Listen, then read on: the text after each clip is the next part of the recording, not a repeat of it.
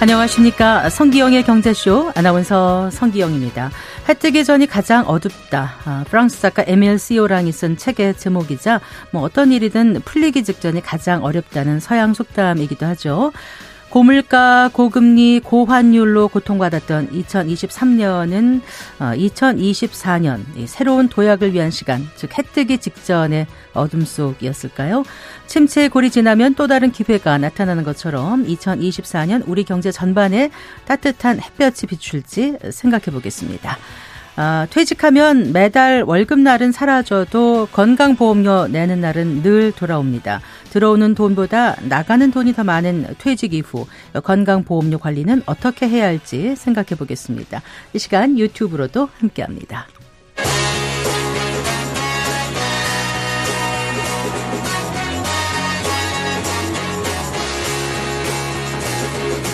경제 시야를 넓혀드립니다.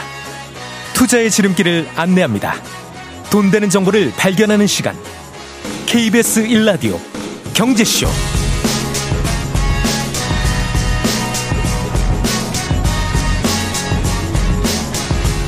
먼저 오늘의 주요 경제 뉴스 살펴보겠습니다. 경제 뉴스 브리핑 손서구 경제평론가와 함께합니다. 어서 나오십시오. 네, 안녕하십니까? 안녕하세요. 어, 미국 금리 인상 충격이 3년 이상 지속될 것이란 전망이 나왔네요. 네, 한국은행이 오늘 발표한 지역경제 보고서에서 나온 내용인데요. 어, 세 가지 충격을 얘기를 했습니다. 미국 통화 정책 충격, 유가 충격, 지정학적 리스크. 이런 충격들에 대한 지역 경제의 반응이 대체로 4분기에서 6분기 정도의 시차를 두고 나타난다. 이런 분석을 제기를 했습니다.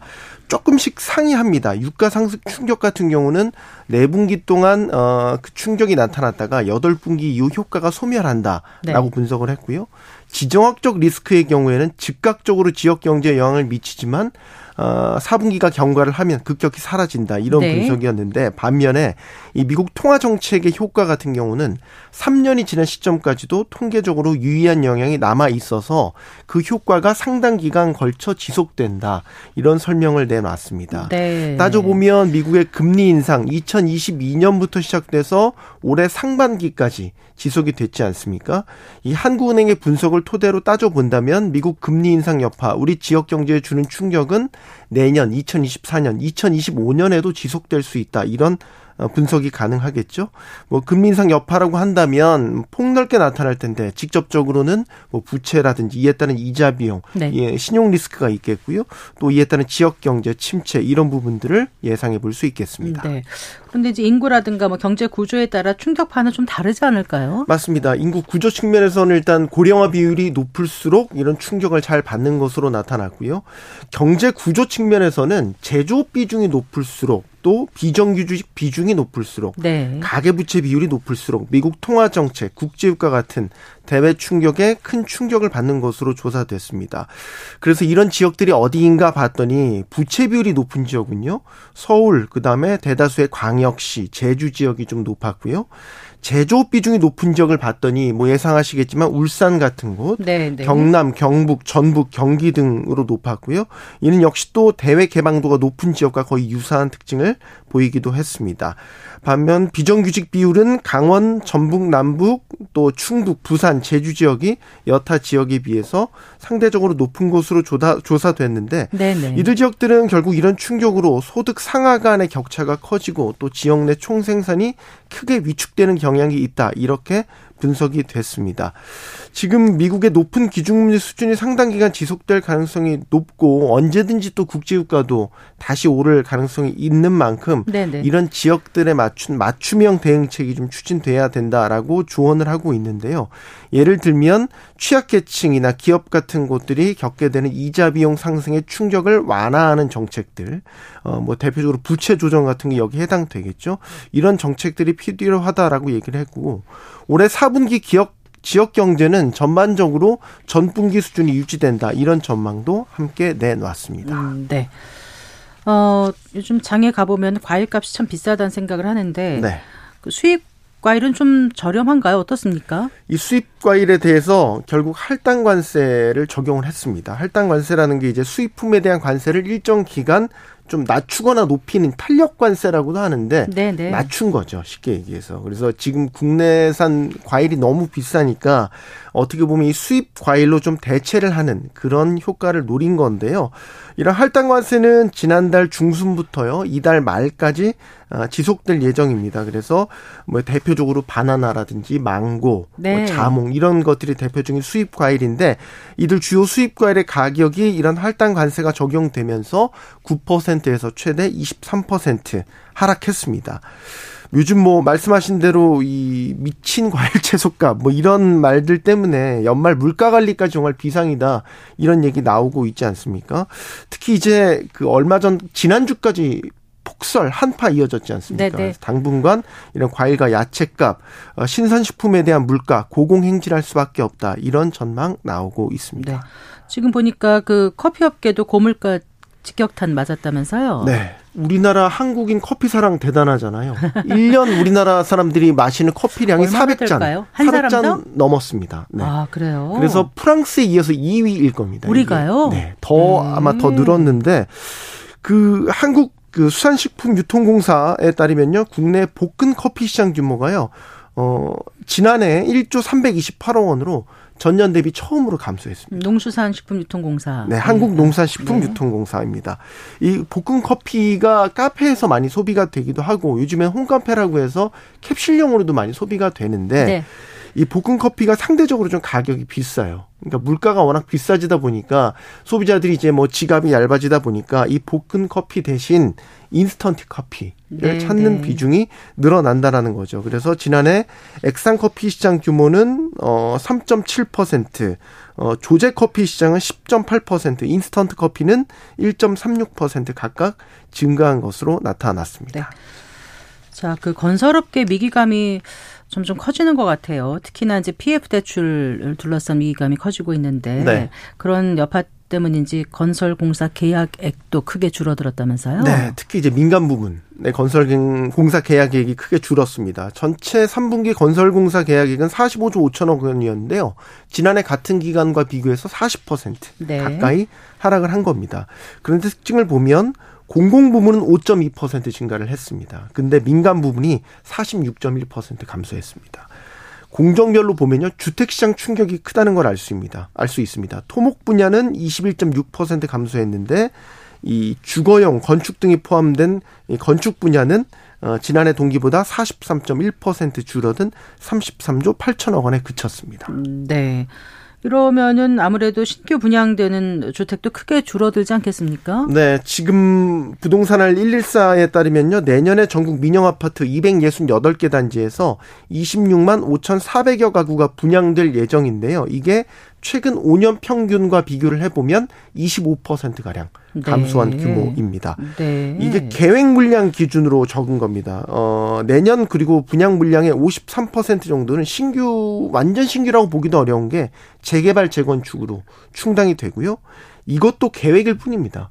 실제 분양이 될지 안 될지는 더 줄어들 가능성도 분명히 있는 겁니다. 올해 네. 같은 경우도 계획분에 비해서 72% 정도밖에 실제 분양이 이루어지지 않고 않았습니다. 분양 계획 잡았다가도 좀 뒤로 늦추려고 하지 않겠어요? 미분양 많이 되면은 그렇죠. 건설사들도 곤란하니까요. 그렇죠. 건설사들도 이제 뭐 대출에 대한 부담도 크지만 실제 분양이 안 됐을 경우에 어 아주 골칫거리로 전락할 수 있기 때문에 어 상당히 이런 부분에 대해서 보수적으로 분양 계획을 잡고 있다라고 볼 수밖에 없고 아마도 양극화가 심화될 것이다라고 보고 있습니다. 특히 서울 그 중에서도 뭐 강남권 물량은 상한제 적용을 받기 때문에 분양가 상한제 적용을 받기 때문에 상대적으로 어 수요자들이 좀 많은 반면에 네, 경기도 네. 외곽이라든지 지방 중소도시는 미분양이 속출할 것이다 이런 전망이 있고요. 문제가 분양 물량이 이렇게 적어지게 되면 그 여파가 4년에서 5년 있다가 나타납니다. 왜냐하면 우리는 선분양 제도이기 때문에 이 분양 시장에서 이렇게 위축이 되면 실제로 이제 다 그 준공까지 떨어져서 입주하는 기간이 4, 5년 정도 걸린다고 통상, 보거든요. 네, 네. 그렇게 되면 지금 당장은 모르지만 4, 5년 뒤에는 이게 주택 부족으로 나타나기 때문에 또 주택 가격을 밀어 올리는 원인이 되기도 합니다. 네.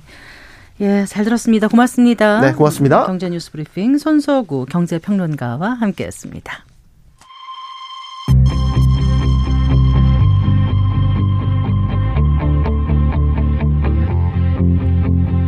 경제 전문가의 원포인트 레슨. 꼭 알아야 할 정보와 이슈를 알기 쉽게 풀어드립니다. 대한민국 경제 고수와 함께 투자의 맥을 짚는 KBS 일라디오 경제쇼. 진행의 성기영 아나운서입니다.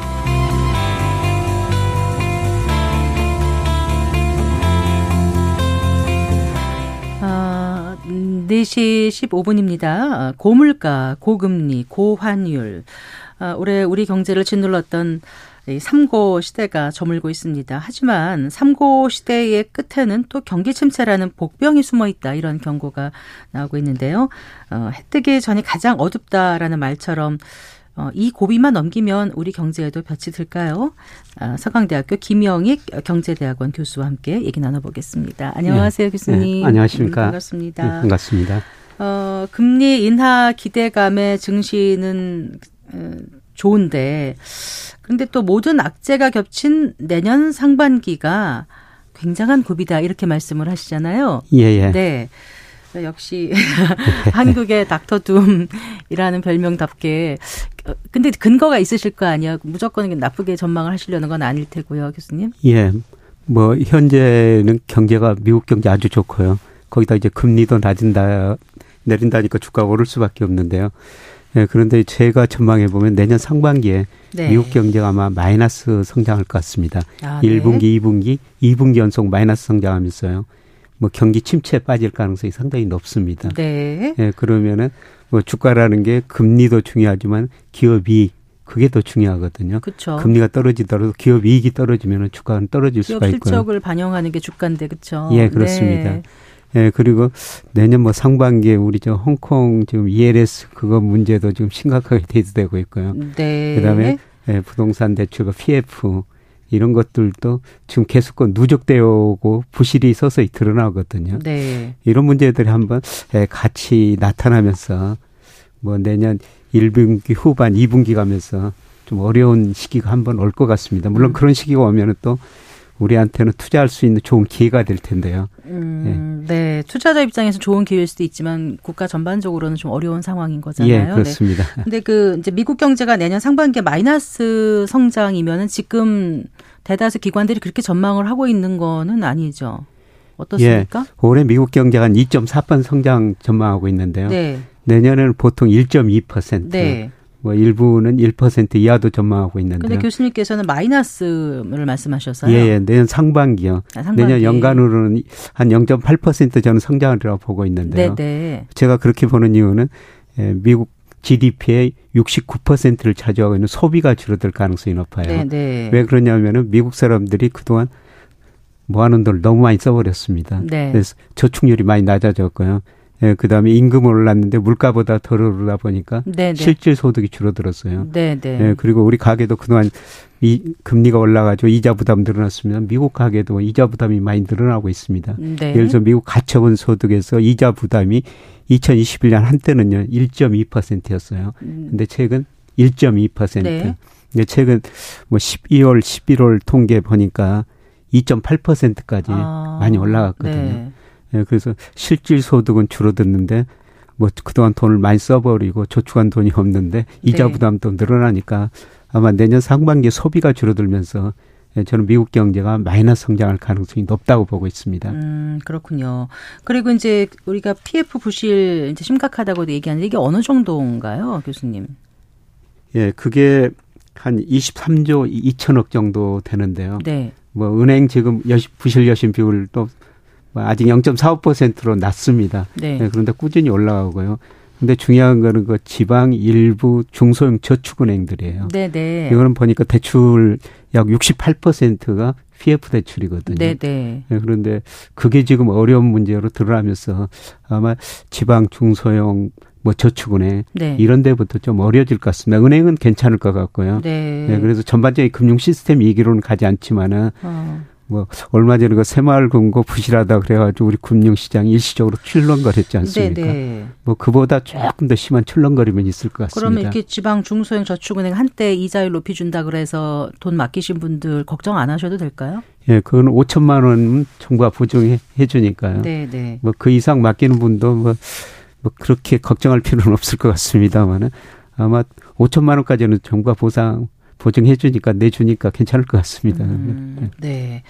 그 고물가, 고금리, 고환율 이렇게 삼고 시대로 이제 올해를 표현할 수 있었을 텐데 정말 다들 힘들었던 그런 한 해였거든요. 예. 근데 이제 내년에는 그래도 조금 뭔가 좋아질 거라는 기대가 솔솔 이제 나왔고 미국의 또 금리 나도 예고가 된 것처럼 느껴져서 시장이 반응을 했고 그게 전 세계로 좀 퍼지고 음. 있는 것 같은데 어 그렇게 안 보시는 건가요? 어떻습니까, 교수님? 금리에 대해서는 미국 금리요? 예. 뭐 미국 금리 내리리라고 보고 있습니다. 네네. 네. 네, 그런데 저는 시장이 똑똑하다고 그러는데요. 시장 금리가 미리서 떨어졌어요. 예를 들어서 얼마 전에 미국 10년 국채 수익률이 5%를 장중 약간 넘었었거든요. 네. 네 그런데 그때 뭐 7% 간다 이런 극단적인 전망도 있었습니다만 최근에 3.9%까지 떨어졌어요. 네. 예, 시장 금리가 굉장히 똑똑합니다. 시장 금리가 떨어진다는 것은 앞으로 연준이 기준 금리도 인하할 것이다. 네. 예, 그래서 시장에서는 내년 3월부터 금리를 인하할 것이다. 네. 예, 그리고 한 다섯 차례 정도 1.5% 포인트 많이 인하할 것이다. 네. 현재 상한선이 5.5%인데요. 네, 네. 내년 연말 가면은 시장에서는 4%까지 내릴 거라는 거죠. 음. 그래서 금리가 떨어지는 것은 긍정적이죠. 네. 뭐 금리가 떨어지면 시차를 두고 소비 투자가 늘어나니까요. 예, 그런데 금리가 그렇게 떨어지고 시장 금리가 떨어진다는 것은 경기 침체라는 겁니다. 이 시장 금리에는 미래의 경제 성장이 미래의 물가가 들어 있어요. 네. 지금 국제 수익률이 5% 3.9%로 떨어졌다는 거는 시장이 채권 시장이 기대하는 건 앞으로 경제 성장을 떨어질 것이다. 물가 상승도 낮아질 것이다. 네. 이런 기대를 갖고 있는데 실제로 그게 내년 상반기 가서 제가 보기에는 현실화할 가능성이 높다는 겁니다. 그러니까 한때는 이제 금, 그 인플레이션이 과다해서 네. 금리로 잡으려고 했는데 이게 이제 거꾸로 또 금리를 잡다 보니까 금리 떨어지면서 다시 또 역으로 물가 침체가 올 수 있는 건가? 이게 항상 이렇게 반복되는 건가요? 역사는요? 예, 반복된 사이클이죠. 네. 그러니까 금리를 인하하면 바로 저 소비 투자가 늘어나는 게 아니고요. 또 인상한다고 그래도 제가 미국의 경우를 분석해 보니까 한 12개월에서 18개월 정도 네. 시차를 두고 네. 소비나 물가에 많은 영향을 줘요. 근데 미국이 작년 2월부터 금리를 많이 올리기 시작했지 않습니까? 네네. 네. 그 시차 효과가 이제 계속 나타나면서 소비를 그 줄이고 있다는 것입니다. 네, 그래요.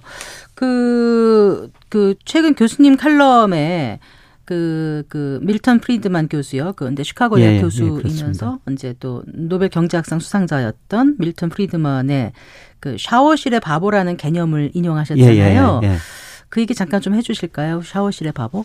예. 그 샤워실의 바보라는 거 우리가 샤워할 때 수도꼭지를 한쪽으로 틀었는데 너무 따뜻한 물이 나오면 너무 뜨겁다고 해서 반대쪽으로 틀면 찬물이 나올 수도 있거든요. 네, 네.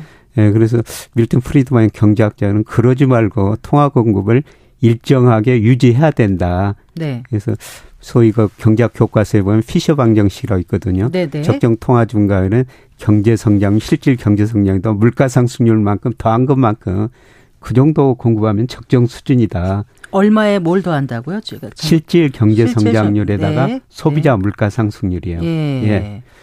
예. 그런데 미 연준 통화 정책 보니까요. 네. 2020년 코로나 때문에 소비가 많이 줄어도 경제가 극기한 침체에 빠지잖아요. 그렇게 계산된 적정 통화 증가율보다 한때 28% 포인트나 더 공급해 버린 거예요. 네네. 그러니까 이렇게 돈을 많이 푸니까 물가가 오르죠. 네네. 물가가 오르니까 또 급격하게 통화를 긴축하고 있거든요. 네. 그래서 올해 1분기에서 3분기까지 보면요. 적정 통화 증가율보다 무려 10% 포인트나 덜 공급해 버립니다. 그래서 굉장히 뜨거운 물을 붓다가 갑자기 갑자기 찬물을 부어버린 거죠. 아, 까뜨거 하다가 예, 예, 차가 이렇게 되는 거예요. 네, 그러면 이런 것들이 네. 예, 시차를 두고 주가도 떨어지고 소비도 줄어들면서 경기 침체를 초래할 수가 있다는 그럼 말씀하신 피셔 방정식에 의하면 실질 경제 성장률에다 물가 소비자 물가 상승률을 더한 게 예. 지금 어느 정도면 된다는 말씀이셨어요? 지금 미국의 잠재 성장률 한 예, 2%고요. 2%. 네, 물가 상승률이 한3% 네. 정도 네. 되면 한5% 정도가 예. 예, 적정 통화 증가율 중기적으로 아. 예, 뭐 이렇게 볼 수가 있는데요. 네. 예, 지금은 뭐 그것보다도 훨씬 덜 공급하고 있다는 겁니다. 네. 그러니까 지금 말씀하신 통화는 광의의 통화 M2 예, M2 강의 통화라고 거잖아요. 예, 예, 예. 그러면 지금 그걸 잘 못하고 있다는 거잖아요, 미국에서. 교수님 말씀 그건가요? 예, 통화 정책이라는 거는 좀 선제적이어야 되거든요. 네, 네. 그러니까 아까 말씀드렸습니다마는 금리를 오르고 내렸을 때 소비 물가에 미친 영향이 한 12개월, 12개월 18개월. 18개월이니까. 네. 그러니까 미리서 금리를 올리고 네. 미리서 금리를 내렸어야 했는데요. 네.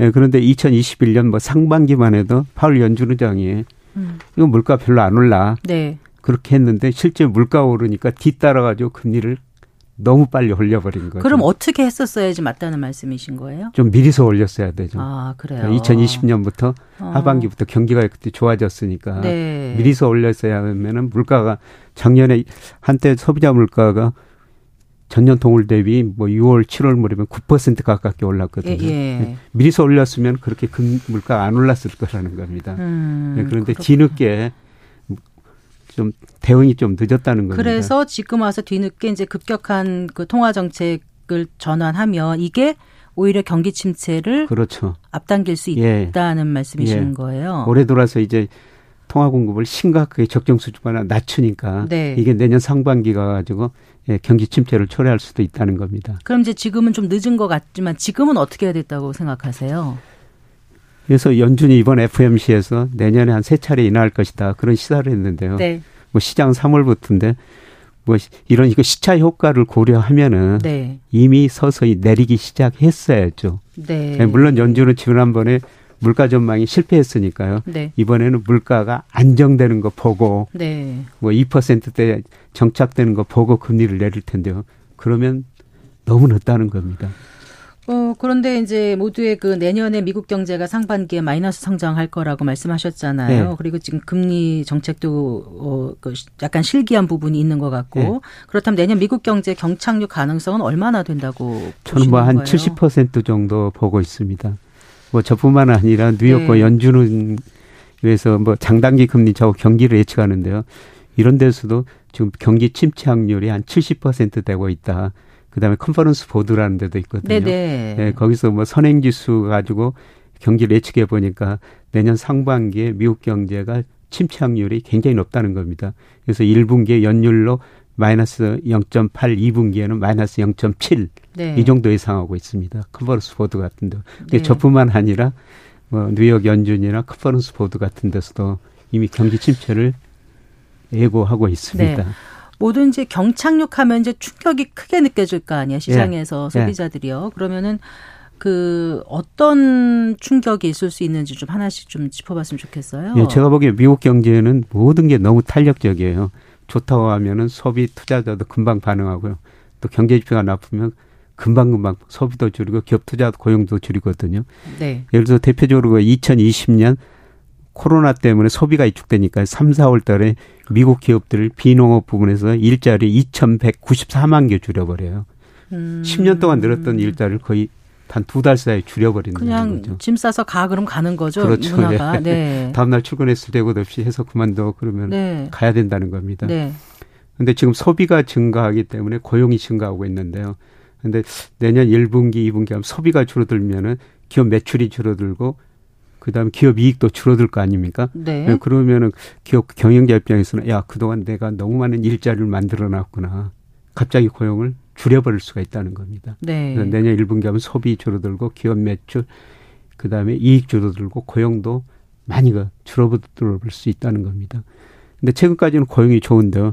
이미 그 지난 그 11월 실업률도 낮지 않나요, 지금? 예, 실업률이 3.7% 나왔어요. 네. 예.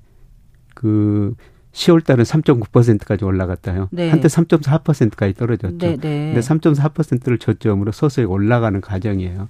근데 제가 지난 거 통계를 분석해 보니까 실업률이 그 12개월 이동 평균이 네, 네. 예, 경기 침체 평균적으로 2개월 선행했거든요. 근데 12개월 이동 평균 실업률은 지난 6월을 저점으로 올라가고 있는 과정입니다. 아, 그렇군요. 예. 예.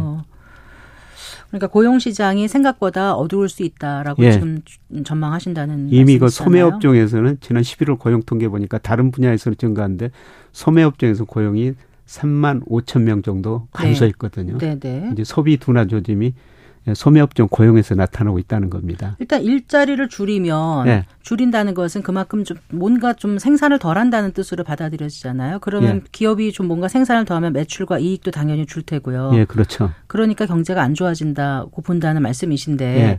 이제 올해는 미국 경제가 좋았다고 판단을 하시는 예, 거죠. 예. 올해는 아주 좋았죠. 네, 좋았는데 예. 우리는 또 그렇지 못했잖아요. 예, 예. 네. 근데 좋았을 때 우리가 안 좋았는데 미국이 안 좋으면 그러니까 경착륙이 되면 어, 그야말로 우리는 어떻게 될까 이제 이런 네. 생각을 하게 됩니다. 시장 콘센서스는 미국이 올해 2.4인데 내년에 한 1.2%, 우리는 올해 1.4인데 내년에 한 뭐 한국은행 등 2.1%를 예상하거든요. 네. 근데 우리는 올해 안 좋기 때문에 내년을 좀 좋아진다.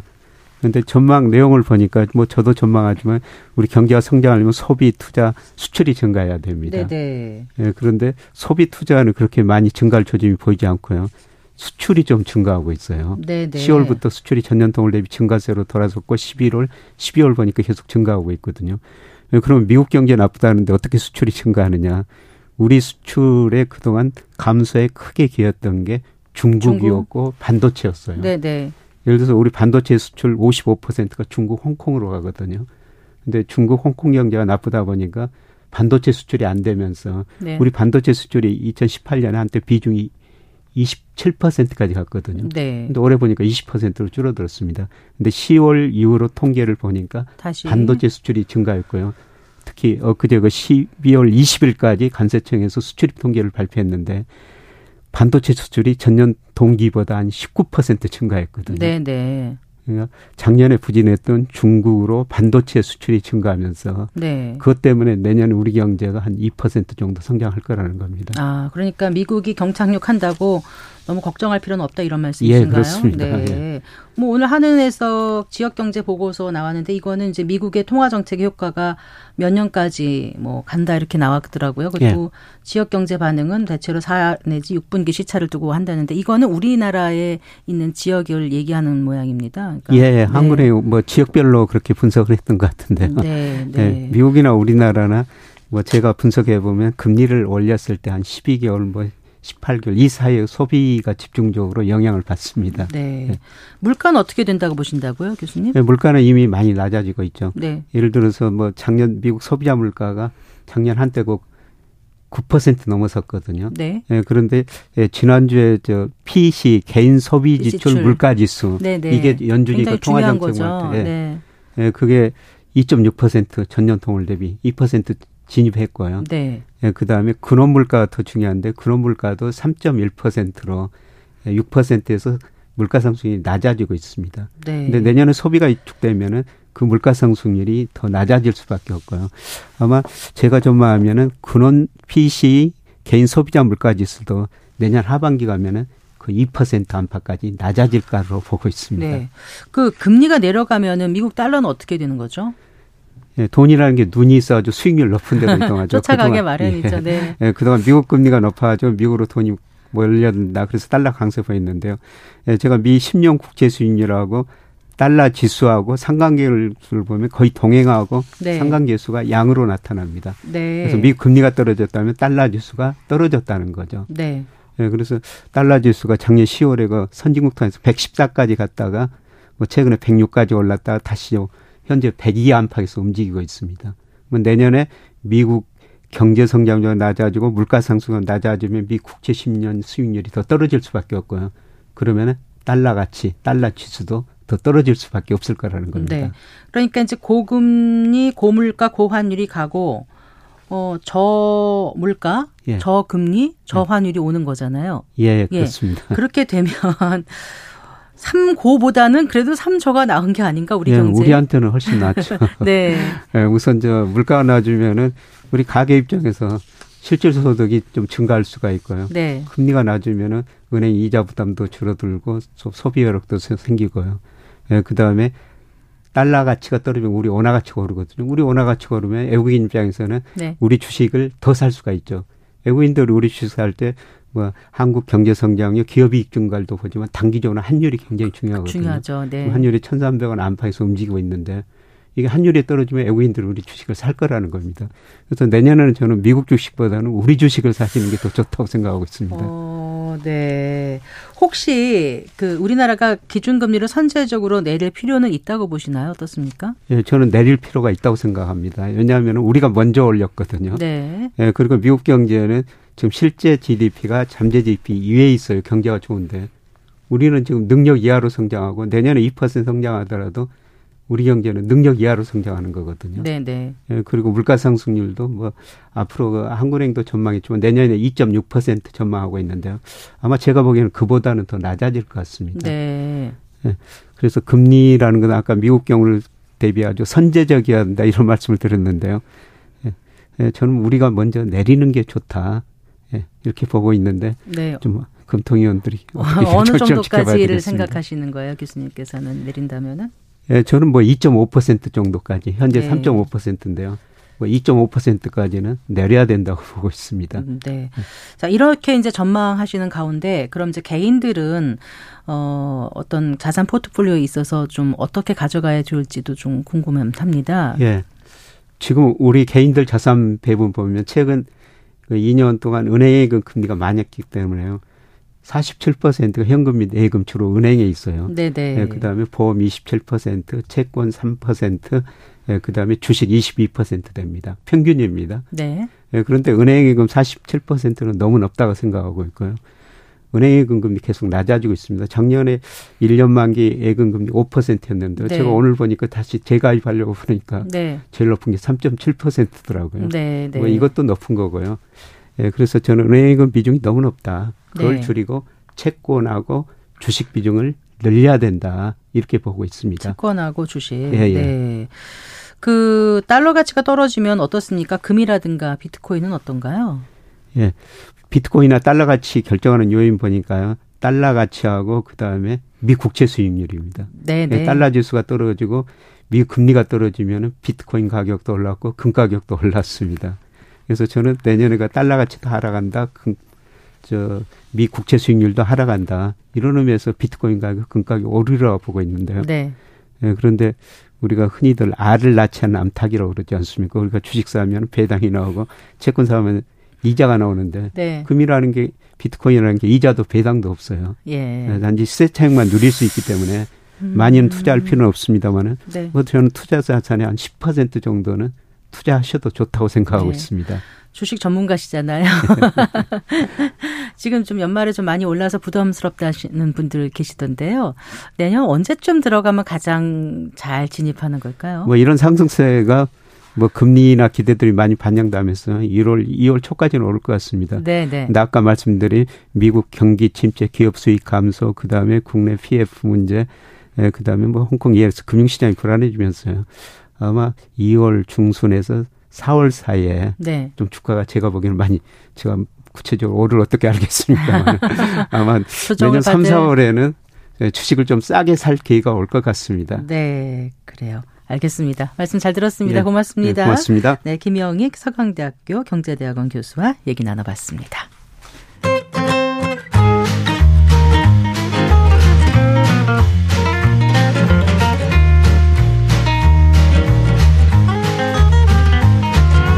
경제 맛집 투자 핫플. 지금은 돈 벌기 딱 좋은 시간. KBS 일라디오 경제쇼.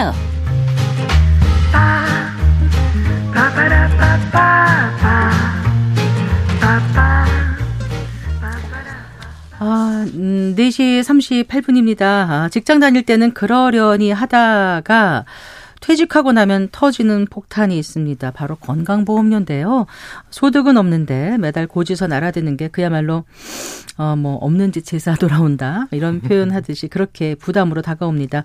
자 퇴직 후에 건강보험료 폭탄 피하는 법 오늘 얘기 나눠볼까요? 김동엽 미래세 투자와 연금센터 상무 이 자리에 모셨습니다. 반갑습니다. 네 안녕하십니까? 안녕하세요. 이 퇴직자분들 건강보험료 걱정 많이 하시더라고요. 진짜로 퇴직자 상담해 보면 제일 많이 나오는 질문 중에 하나 요즘 건강보험료 같아요. 어, 고전은 생각 안 했었는데 이게 많다. 네, 그 저도 왜 그럴까 생각해 봤는데 네. 어떤 퇴직자분이 그러더라고요. 월급은 끝났다. 그래도 건강보험료는 계속 내야 된다. 이런 이야기 하시는데 네. 직장인들은 건강보험료 걱정 많이 안 합니다. 왜안 하냐면 제가 생각을 해봤는데 첫 번째는요 월급에서 떼고 나옵니다. 그냥 떼니까 아예 그냥 생각 안 하고 있죠. 떼고 받으니까 크게 생각도 안 하고 또 생각을 한다고 한들 줄일 방법도 없고요. 어, 많지 않아서 네. 크게 생각 관심 안 가지는데 퇴직자는 좀 다르죠. 퇴직자는 이제 직장 가입자에서 지역 가입자로 전환해서 이제 건강보험료를 납부를 해야 되는데 네. 일단 직장 다닐 때는 보험료 절반을 회사가 내줬는데 일단 전액을 다 자기가 다 내야 됩니다. 거기다가 이제 소득에만 보험료를 내는 게 아니고 재산하고 자동차에도 건보료를 부과한다고 하니까 이제 덜컥 겁이 나는 거죠. 오, 재산에 부과해? 자동차에 부과해? 이런 생각들을 하는 것과 있고요. 네. 그다음에 이 부분도 많이 이야기하더라고요. 국민연금 보험료는 60세까지만 내잖아요. 네. 건강보험료는 죽을 때까지 내야 되거든요. 그런가요? 예, 그러니까 그렇죠. 이거, 이거, 네, 이것도 맞아요. 부담스럽다라는 게, 어, 국민연금하고 비교했을 때도 이런 부분들이 좀 부각되는 것들이 있는 것 같아요. 근데 상대적으로 그래도 이렇게 내더라도 혜택이 많으면 좀 그래도 낫다라는 생각이 드는데 사실 뭐 건강보험 혜택은 전 세계에서 우리나라가 뭐 건강보험 건강보험 제도가 제일 잘 돼 있다고 할 정도로 좋은 네. 제도인데 내가 실질적으로 받는 금액이 막 부각이 되지는 않잖아요. 네. 왜냐하면 건강보험료에서 이제 우리가 의료비를 낼 때 보면 병원에 의료비를 낼 때 내가 돈을 내고 그 병원에서 건강보험료를 돌려받으면 네. 느낌이 아, 오잖아요. 아, 느낌이 그렇죠. 느낌이 올 건데 애초에 아예 안 낼 돈 빼놓고 내 것만 내니까 내가 얼마 혜택을 네. 받았는지 모르는 부분들도 있거든요. 그런가요? 상대적으로 오. 혜택이 큰데도 비해서 느낌은 잘 없어서 이제 건보료 부담에 대해서만 이야기를 많이 하시는 것 같습니다. 네. 그래서 요즘 만나시는 분들이 건강보험료에 대해서 많이 물어오신다고 얘기하셨잖아요. 네. 주로 어떤 걸 물어보세요? 딱 두 가지입니다. 뭐요? 어, 퇴직 후 건강보험 얼마나 내야 되냐? 얼마나? 네. 얼마나 내야 되냐? 두 번째 물어보는 거는 많이 내시는 분들이 하는 거죠. 얼마나 줄일 수 있냐? 뭐 이런 것들 크게 두 가지를 물어보는데 차량과 자동차를 줄여요. 어, 결국은 이제 문제는 네. 그러려면 건강보험료가 어떻게 계산되는지를 알아야지 줄이는 비법도 나올 수 있을 거 아니에요. 네. 그래서 거기에 대한 이야기들을 조금 아, 해보면 좋을 것 같습니다. 그럼 이제 직장 가입자와 어, 지역 가입자의 그 건강보험료 산정 방법 음. 어떻게 차이가 있는지부터 알아보면 좀 도움이 되겠네요. 일단 직장 가입자부터 살펴보면 직장 가입자는 일단 소득에만 건강보험료를 냅니다. 네. 보통 이제 두 가지가 있는데 소득은 보수 월액 보험료가 있고 소득 월액 보험료가 있어요. 뭐 어렵게 생각하지 비슷한 말고 거 아닌가요? 그 우리가 보면 보수나 소득이나 그 말이 그말 네, 같은데 그냥 네. 쉽게 생각하면 보수 월액은 내가 지금 현재 직장에 다니면서 받는 돈을 보수라고 보시면 됩니다. 네. 그럼 1년치 받은 보수가 있잖아요. 네. 그거의 12분의 1하면 한 달치 급여가 되잖아요. 네.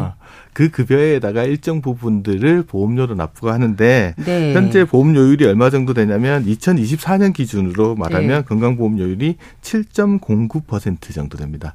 그러니까 소득의 한 7% 정도를 낸다. 그리고 또 건강보험료의 한 12.95%를 장기요양보험료로 떠냅니다. 아, 네. 이게 두 개를 합치면 이제 건강보험료, 장기요양료 보험료 합치면 한 8% 정도를 내는데 이 중에 절반은 회사가 내주고. 그러니까 내 월급의 4% 정도를 내고 있다 이렇게 그렇죠. 생각하면 되네요. 실질적으로 부담하는 건 한 4% 네. 정도다. 네. 대다수 직장인은 이걸로 하면 끝입니다. 네. 어, 근데 이제 이 보수 말고 회사에서 받는 월급 말고 다른 소득이 좀 있으신 분들이 있으시잖아요. 아, 네, 네. 뭐 사업을 한다거나 임대를 한다거나 뭐 예를 들어서 금융 소득이 좀 많다거나 이런 분들은 그 소득이 한 해 2천만 원을 넘어가는 경우에 음. 거기에도 보험료를 냅니다. 이거 그 전에 한 6천만 원인가 뭐 그러지 않았어요? 자꾸 내려가가지고 자꾸 내려가서 2천만 원이라고 보시면 되고 아, 그 직전은 네. 3,400만 원이었고 이제 네. 2천만 원 내려갔고 요거를 이제 보소액이랑 조금 다른 이름을 붙여야 되니까. 아 그래서 소득 월액 어, 보험료 네. 가장 큰 차이점은 자기가 다 내야 됩니다. 2천만 원 아, 초과분을 회사가 내주는 부분이었기 때문에 네. 그 별도로 이제 국민연금공단에서 이런 소득이 2천만 원 넘어가시는 분들은 따로 고지서가 하나 나옵니다. 네. 그래서 뭐 자동이체 신청하시든지 아니면 매달 고지서로 내시든지 네. 그렇게 하시는 거고 뭐 그거랑 해당 없으신 분들은 회사에서 내는 걸로 이제 끝난다고 보시면 될 것 같습니다. 아, 그렇군요. 그러니까 자기가 받는 월급 보수 외에 다른 소득이 있는데 그게 음, 연 2천만 원이 넘었을 때 예. 일정액을 내야 되는데 그거는 직장에서 나눠 내주는 게 아니라 다 냈다. 아 자기가 다 낸다. 네, 그런 부분입니다. 네. 그렇게 계산을 하는 거고요. 네. 그럼 지역 가입자는요? 아까 소득 외에 뭐 재, 산 자동차에도 건강보험료를 부과한다고 하셨잖아요. 맞습니다. 이제 소득만 보험료를 부과하는 게 아니고 지역가입자의 경우에는 재산과 자동차에도 건강보험료를 부과를 하는데 네. 일단 이제 하나씩 하나씩 보셔야 되니까 이제 소득부터 조금 살펴보면 지역 건강보험료가 부과되는 소득에는 뭐가 있냐? 음. 이자, 네. 배당, 근로, 사업, 연금, 기타 소득. 네네. 네. 이런 소득에 건강보험료를 부과한다고 하는데 이거 딱 들으시면 어, 퇴직하고 연금 그거 얼마 받는다고 거기다가 건강보험료를 부과하냐? 이렇게 하는 불만들을 되게 많이 합니다. 그래서 이제 이 연금 소득도 크게 보면 두 종류가 있습니다. 예. 국민연금 같은 공적연금 소득이 있고요. 예. 개인적으로 불입한 개인연금이나 퇴직할 때 받은 퇴직연금도 있잖아요. 이 두 종류가 있는데 네. 현재는 건강보험료를 부과하는 거는 공적연금 소득에만 부과하고 있다. 어, 그래요. 예, 네. 국민연금하고 공무원연금, 사학연금, 군인연금 공, 같은 네. 같은 공적연금에만 부과하고 있고 퇴직연금이나 개인이 부과 불입했던 개인연금 소득에는 공, 보험료를 부과하지 않고 있다. 그거는 이제 기억하시면 될 것 같고요. 전액을 다 그것도 아니죠. 예를 들어 국민연금 보험료, 국민연금을 내가 수령하고 있다. 100만 원 수령했다 그러면 100만 원에 다 부과하는 건 아니고 다른 소득하고 달리 이제 연금 소득은 50%만 봅니다. 그래서 음, 50만 원 정도만 네. 소득이 있다라고 보시면 될 것 같아서 그런 부분들 차이 나고 연금 소득하고 또 다른 근로 소득도 마찬가지로 절반만 소득으로 인정한다고 네. 보시면 됩니다. 아, 근로소득도 예. 네. 그리고 제일 불만 많은 게 뭐냐 그러면 이자와 배당 소득 부분입니다. 네. 예를 들어서 은퇴 후에 은행에 돈 맡겨놓고 이자 배당 받아서 노후 생활 하시려는 분들 꽤 많으시잖아요. 네, 네. 근데 이자 배당 소득이 한 해 천만 원이 넘지 않을 때까지는 건강보험료를 부과하지는 않습니다. 네. 근데 천만 원에서 1원이라도 넘어가는 순간부터 건보료를 부과. 1원이라고 표현하시니까 그럼 네. 이자는요. 이자 소득세를 내지 않나요? 이자 소득세랑 세금은 다르고 그, 그러니까 그, 우리가 아, 과세 대상 소득. 네, 네. 네. 이자 이자나 배당에는 말씀하셨듯이 이자 소득세, 배당 소득세 내잖아요. 네. 그렇게 세금 내는 소득이 한 해 천만 원 넘어가는 네. 경우에 이제 건강보험료를 부과하는데 네. 천만 원이 넘어가면 예를 들어 천만 1원이다 그러면 1원에 부과하는 게 아니고 천만 1원에 부과합니다.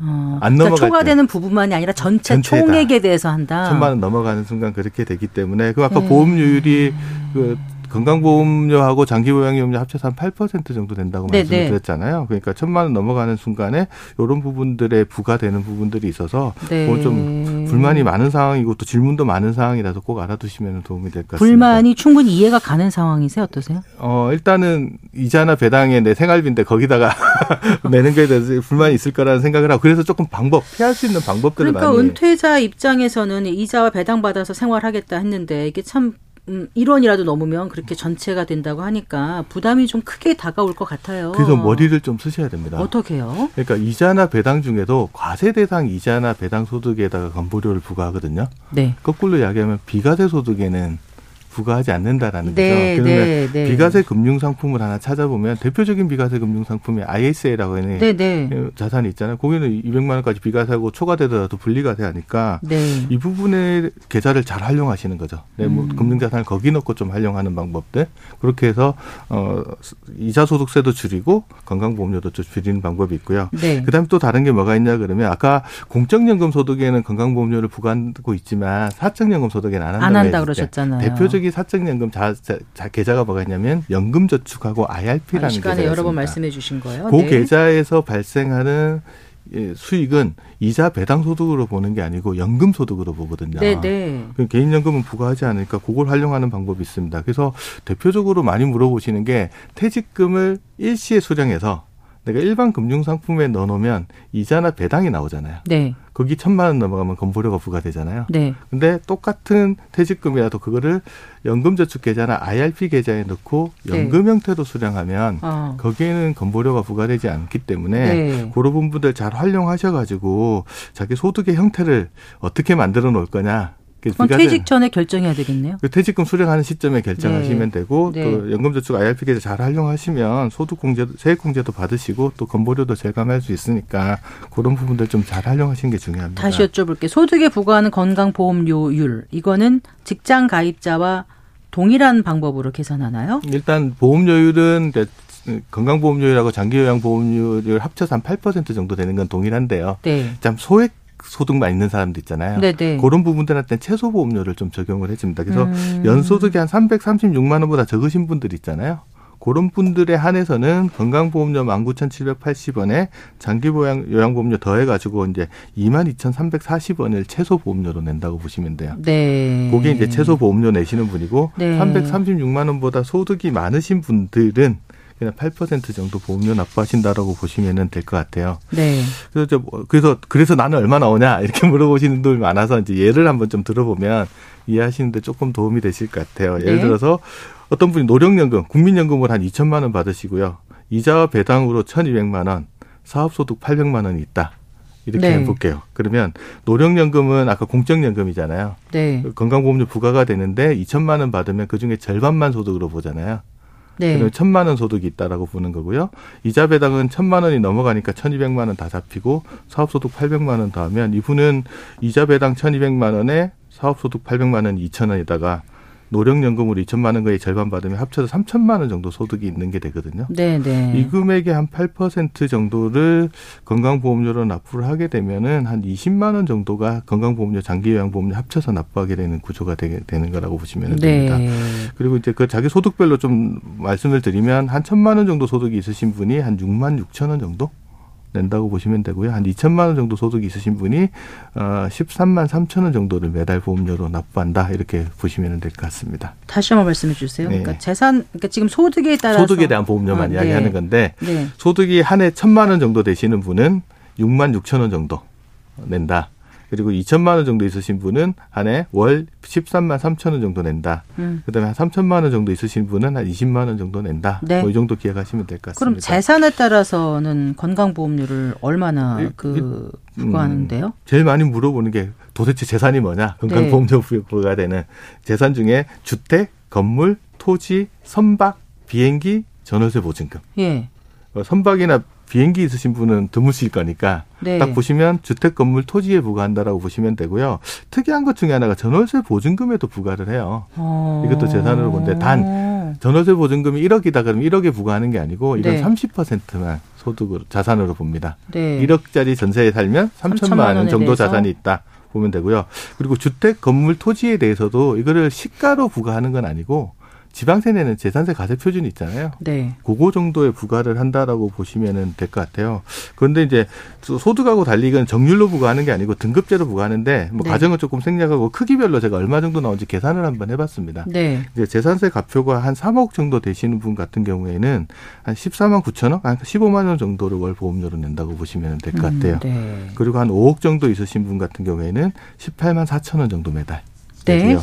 10억 정도 되시는 분은 24만 5천 원 정도를 매달 재산보험료로 납부한다라고 보시면 됩니다. 그럼 자동차에는 얼마나 부과하나요? 어, 자동차는 기준을 잘 아시면 되는데 일단 사용 연수가 9년이 안 돼야 되고요. 네. 차량 잔존가액 이게 시가가 아니고 잔존가액 기준으로 4천만 원이 넘는 승용차에만 부과합니다. 그래서 업무용 네. 자동차에 부과 안 한다고 보시면 되고요. 9년 넘어간 자동차 부과 안 하고 아. 잔존가액이 4천만 원 안 되면 부과하지 않는다. 네. 그런데도 이제 퇴직하시고 또 은퇴 기념으로 또 새차 좋은 거 하나 사시는 분들이 계시잖아요. 그런 분들 같은 경우에 뭐 배기량이 한 3,000cc 넘어가는 새 차를 샀다 그러면 한 5만 원 조금 넘게 보험료 내신다고 보시면 되고요. 그래서 살 때는 자동차 살 때는 명의를 누구로 할 건지도 한번 생각을 5만 원을 네, 매달 보험료로 월을 그렇게 많이 내야 돼요? 새 차 좋은 거 사시면 깜짝 놀랐어요. 아, 최고가 그렇군요. 자동차에 붙는 최고 보험료가 한 5만 원 좀 넘습니다. 자, 그럼 재산이 많은 사람이 재취업하면 이제 건강보험료 절감할 수 있다고 하는데 이건 맞죠? 그렇죠. 소득, 재산, 자동차에 부과되는데 재산이 많아서 건보료 많이 나온 사람들은 어 이거 사람 재취업하게 되면은 직장 가입자로 전환제잖아요. 네. 그렇게 되면 소득에만 부과되니까 건보료 절감 효과가 있을 수 있을 수도 있겠죠. 사람에 근데 따라서. 아까 말씀드렸듯이 소득 중에서 거, 거, 어, 직장에서 받는 급여 말고 다른 소득이 많으신 분들은 네. 그렇다고 하더라도 전환했을 때 큰 효과는 없나요? 어, 별로 없을 겁니다. 왜냐하면 아. 2천만 원 넘어가는 소득에 대해서는 다시 소득월액 보험료 부과된다고 말씀드렸습니다. 그 퇴직 이후에 개인 사업 시작하는 경우는 지역 가입자로 보험료 납부합니까? 아니면 직장 가입자가 되는 건가요? 이것도 많이 물어보시거든요. 오, 갑자기 막 궁금해요. 헷갈, 헷갈리시죠? 네, 일단 네. 개인 사업자는 종업원이 없으면 일단 지역 가입자입니다. 아. 근데 종업원이 한 명 있는데 그 종업원이 사대 보험 가입자인 경우 있잖아요. 네네. 네. 그런 경우에는 직장 가입자가 됩니다. 아. 그래서 직장 가입자로 전환해서 보험료를 납부하게 된다라고 보시면 됩니다. 네. 근데 근로자와 달리 개인 사업자들은 따로 보수받지 않는데 아니 보수를 책정할 수도 있겠네요, 참. 책정할 수도 있고 안 할 수도 어. 있는데 일단 그래서 이제 내가 개인 사업 하신다 종업원이 있다 그러면 네. 신고를 해야 되잖아요 소득 신고를 예. 일단 첫 해에는 이제 사업 소득이 얼마인지 모르니까 신고한 대로 냅니다. 네. 근데 이듬해 5월 달이 되면은 이제 소득 신고를 하잖아요. 네. 그 자료에 맞춰서 이제 조정을 하고요. 주의해야 될 게 하나 있는 게 네, 네. 자칫 잘못하면 뭐가 되냐 내가 종업원을 뒀는데 종업원의 월급보다는 많이 신고해야 됩니다. 네, 네. 그거는 좀 참고를 하셔야 되고요. 손해를 보더라도 종업원이 있으면 종업원 월급만큼 신고하셔야 되니까 그거는 좀 기억을 하고 계셔야 될 것 같습니다. 네, 잘 들었습니다. 고맙습니다. 감사합니다. 네, 김동엽 미래에셋 투자와 연금센터 상무와 얘기 나눠봤습니다. 마칠 시간이네요. 성기영의 경제쇼 오늘 순서 여기서 인사드리겠습니다. 저는 아나운서 성기영이었습니다. 고맙습니다.